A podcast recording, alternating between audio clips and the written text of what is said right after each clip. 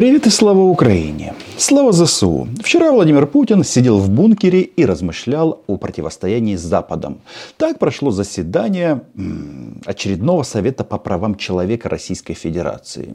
И э, вы сразу зададитесь вопросом, а ты что нам собрался рассказать анекдот, где права человека, где Российская Федерация? Ну, раз пошла такая пьянка, то анекдот я вам расскажу.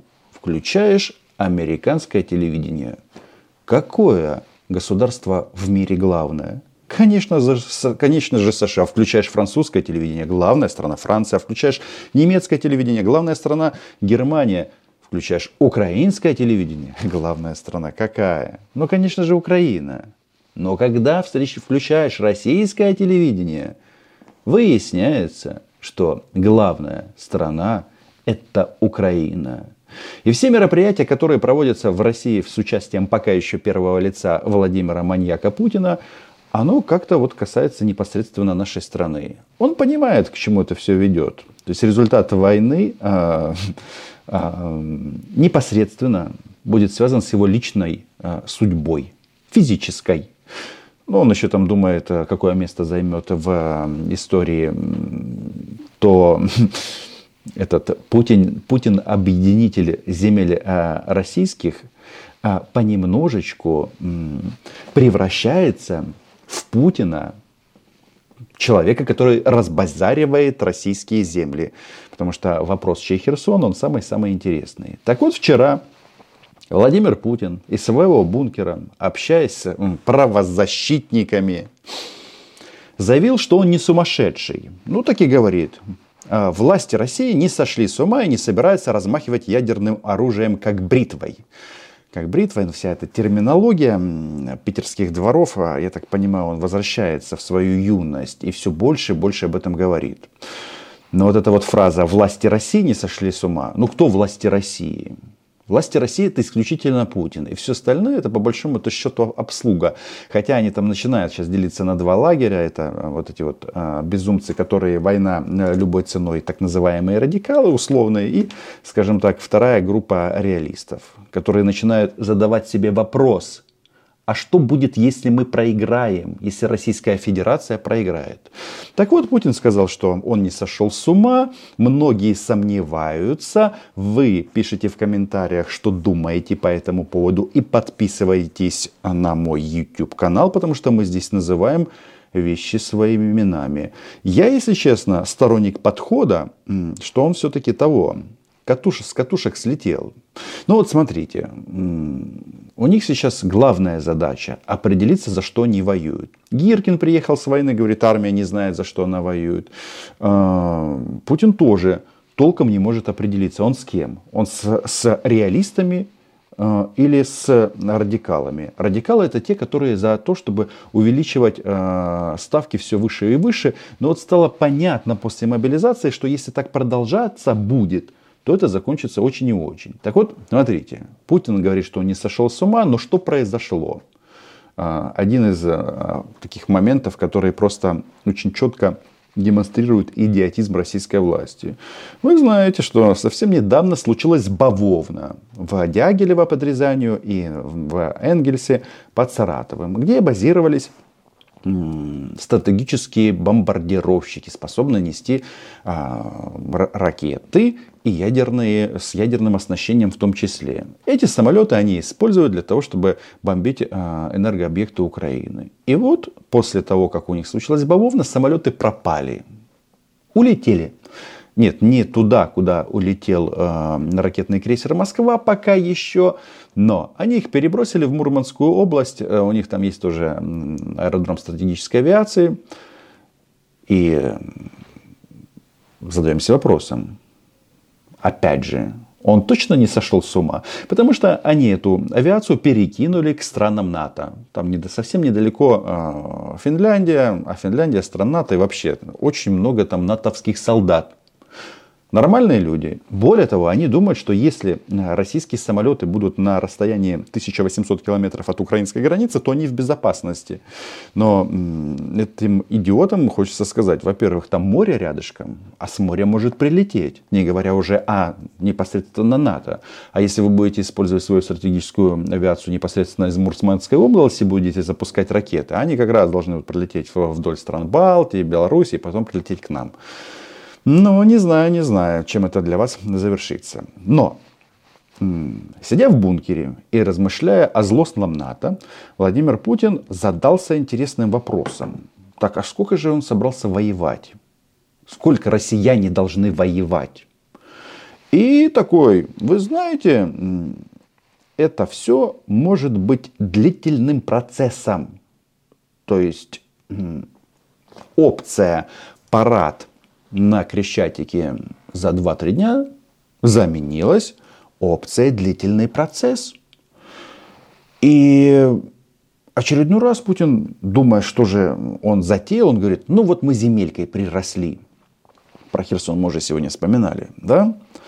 А, и говорит, что включение в состав, как они говорят, Российской фашистской федерации четырех украинских регионов еще, то есть Донецкая, Луганская, Запорожская и Херсонская область, Крыму, это вот и есть главное достижение. Там Манек вспомнил, и вот я даже его зацитирую, чего ж там греха таить. И Азовское море стало внутренним морем Российской Федерации. И еще он там вспомнил про Петра Первого, который боролся за выход к Азовскому морю. То есть это этот имперский бред. Он говорит о том, что а, еще чуть-чуть и каблуки Владимира Путина станут еще выше, потому что он будет а, требовать обращаться к себе как император большой-большой начальник, который а, тоже вот прирастает земелькой. Тут же с этими землями есть один момент. Ты-то говоришь, что это российская территория, и собрался длительное время за них воевать. Но ты же их не завоевал. И это самое главное. И тут народ все время морщит репу. Как это так? Вы, идиоты, ушли из Херсона, областного центра, российского, как они называют, и теперь а, ложите в лобовых атаках, а, атаках на Бахмут а, этих несчастных а, мужчин несчастных, ну, если они такие тупые, ну что ж, ну, убьем всех. Это здесь очень-очень просто.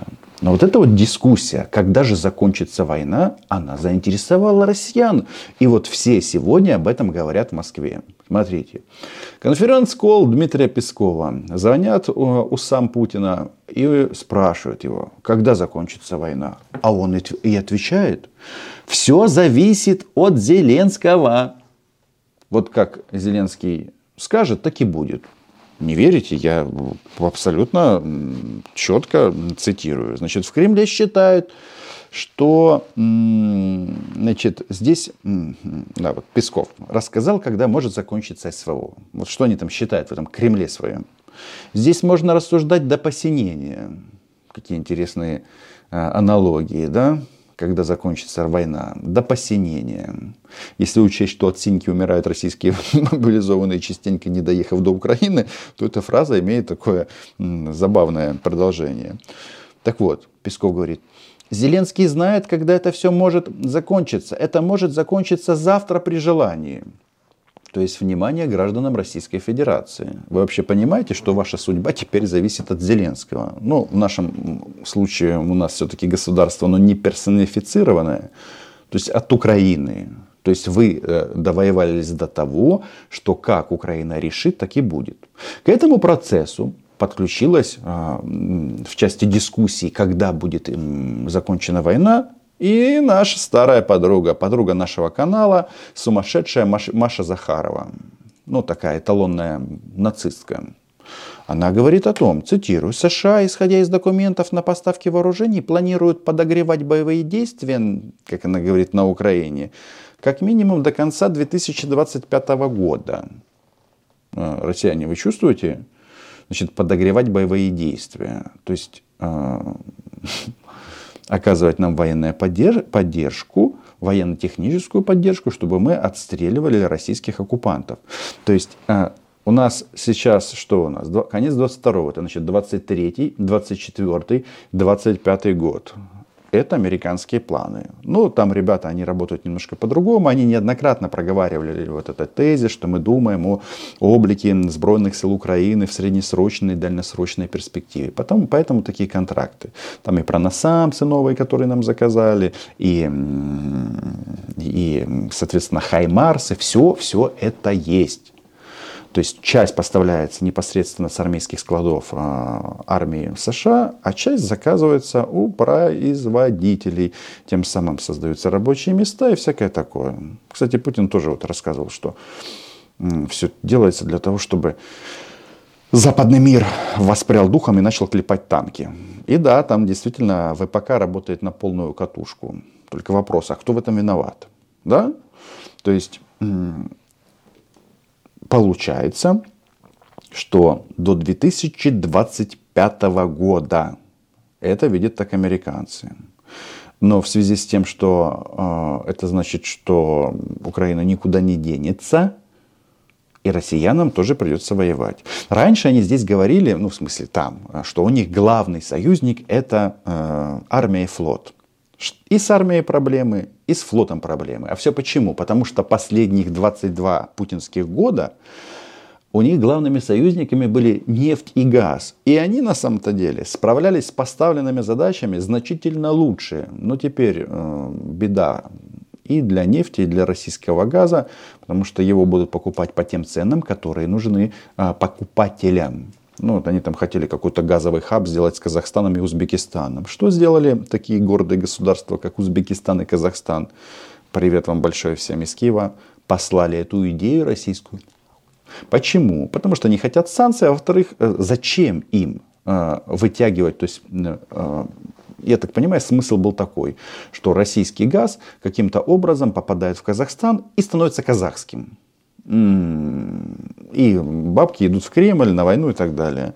Люди посмотрели на это и сказали, что, ребят, мы в эту глупую игру играть не будем. Что еще? Путин, исходя э, из своих вот этих вот самых честных заявлений, он же никогда не врет. Вот не соврал, что он не сумасшедший. Он заявил, что не будет второй волны мобилизации. И вопрос, опять не соврал, да? Во-первых, а, первая волна мобилизации не закончилась, потому что нет соответствующих указов. И неоднократно а, публиковались в сети документы, которые свидетельствуют, что набор, набор российских мужчин в российскую армию продолжается. И как раз они говорят, указа нет, значит иди сюда, пойдешь на мясо. Такая вот штука. Он там рассказал, что вот у нас 150 тысяч солдат в резерве. Некоторые начинают размышлять, чтобы захватить Украину надо 5 миллионов. 5 миллионов российских солдат.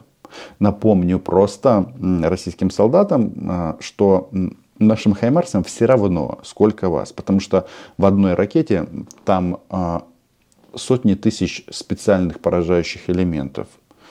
И размажет всех. А Маша Сахарова сказала, что уже есть план производства для украинских а, солдат и офицеров только в США до 2025 года. При том, что сейчас тренд такой, что наши европейские союзники начинают э, поставлять частенько не меньше, чем э, американцы. Вообще отличное соревнование. Кто больше поставит оружие и боеприпасов Украине. Не говоря уже о частных инвестициях и донатах нашей армии. Вот. На чем строится победа Украине? Вот мне вчера или позавчера Игорь из Израиля написал, говорит, что я служил в израильской армии, у меня от нее остался костюм зимний. Хочу отдать украинскому солдату. Вот он уже на почту ага, отнес его, и вот он, этот груз уже идет в Киев. Костюм, кстати, пойдет в четвертую танковую бригаду, скорее всего. То есть, вы понимаете, есть государство, есть общество стран, и все поддерживают Украину. Украину. Потому что ну, потому что мы боремся с фашизмом. И россияне каждый день подчеркивают, что они нацики. Нацисты, нацисты, нацисты. Из последнего, что у нас наш дорогой Папа Римский, на которого мы немножечко там наговаривали, говорит, да, Россия все больше и больше похожа на нацистское государство. Такое впечатление, что он, ну, в смысле, Папа Римский подписался на мой YouTube канал точно так же, как и вы. И вот возвращаемся к тезису Владимира Путина о том, что он не будет проводить мобилизацию снова. Напомню, тот, кто забыл, 2 марта, простите, не 2, 8 марта этого года, то есть 22 года, Путин говорил, что не будут тут э, воевать ни срочники, не будет призыв резервистов. Ну что это значит? Ну да, это значит, что Путин не соврал. Точно так же, как и там, с пенсионной реформой и так далее. Правда, тут никто не задается вопросом, если э, надо проводить мобилизацию, куда делась армия, предыдущая, кадровая, вот эта, которая по парадам ходила, никто на этот ответ ответить, э, на этот вопрос не может э, дать ответ. Какая интересная штука. Теперь вот он говорит, вот мы приросли земелькой, и война будет долгой. То есть, другими словами, вот это вот Азовское море стало нашим внутренним, я Петр Первый. Другими словами, он говорит, что вот наша задача удержать вот это. Говорит Путин, а мы знаем, что он никогда не врет. Я напомню, что заявляя о вторжении в Украину 24 февраля этого года, он говорил, что наша цель денацификация и демилитаризация Украины. Мы не ставим своей целью оккупацию украинских территорий. М? А что сейчас мы видим?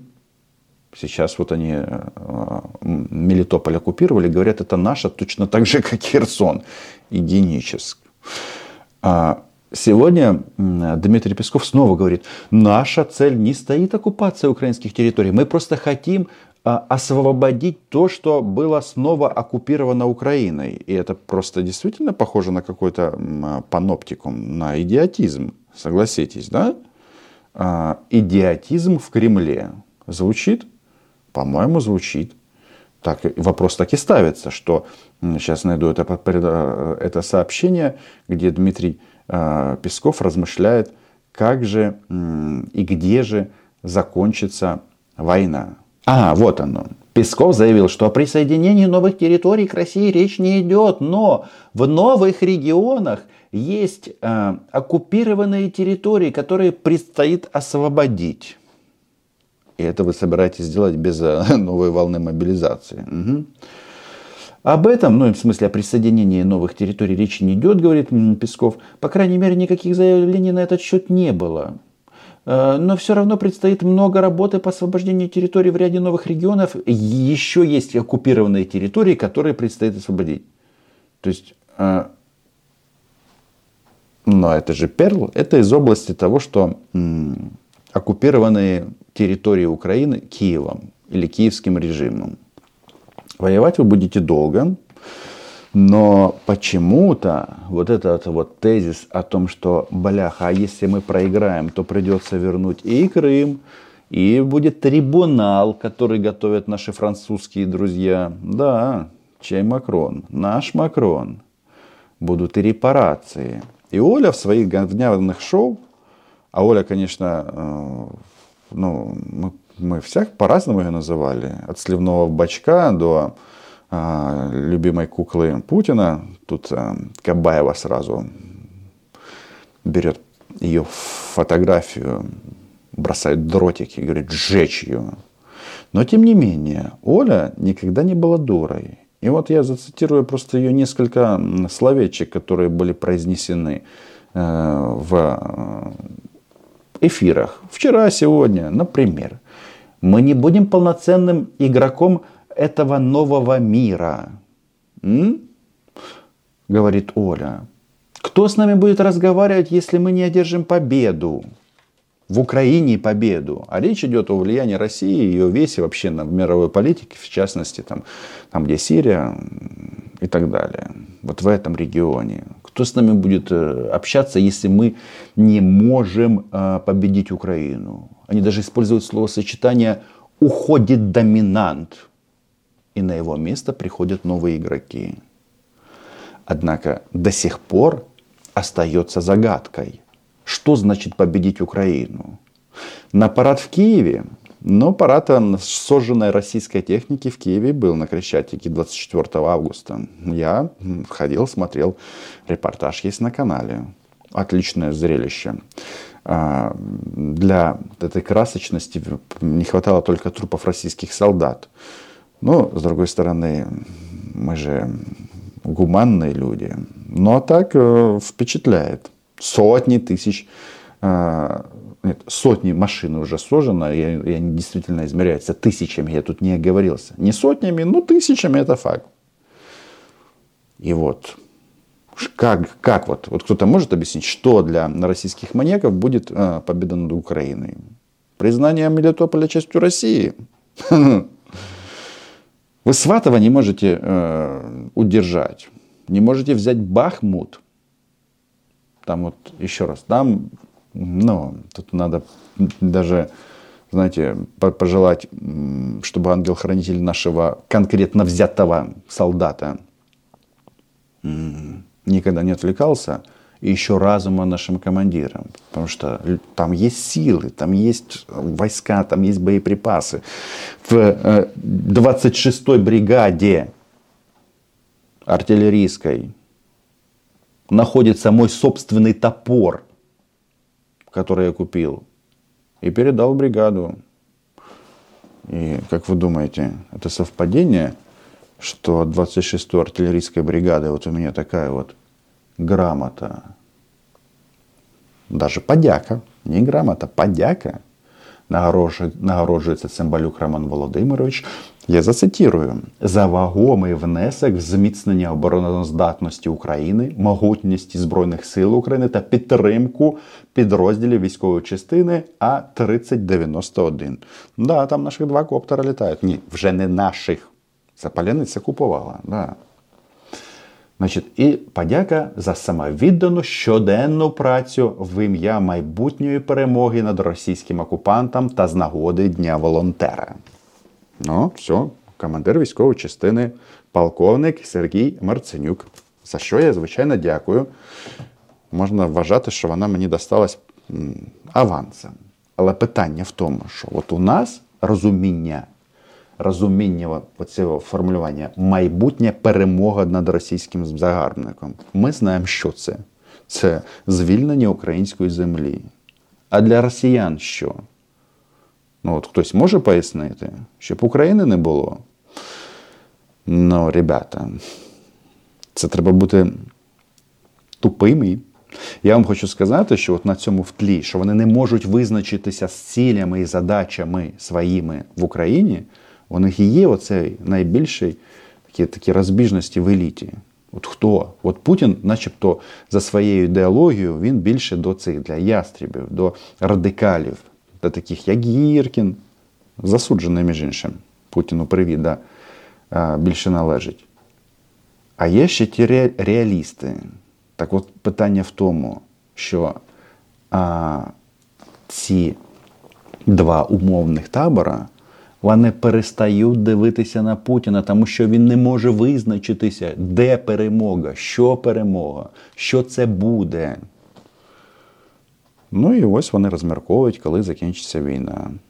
Я думаю, що війна закінчиться, коли останній російський солдат, офіцер або генерал хм, а, виконує аксіому цього каналу.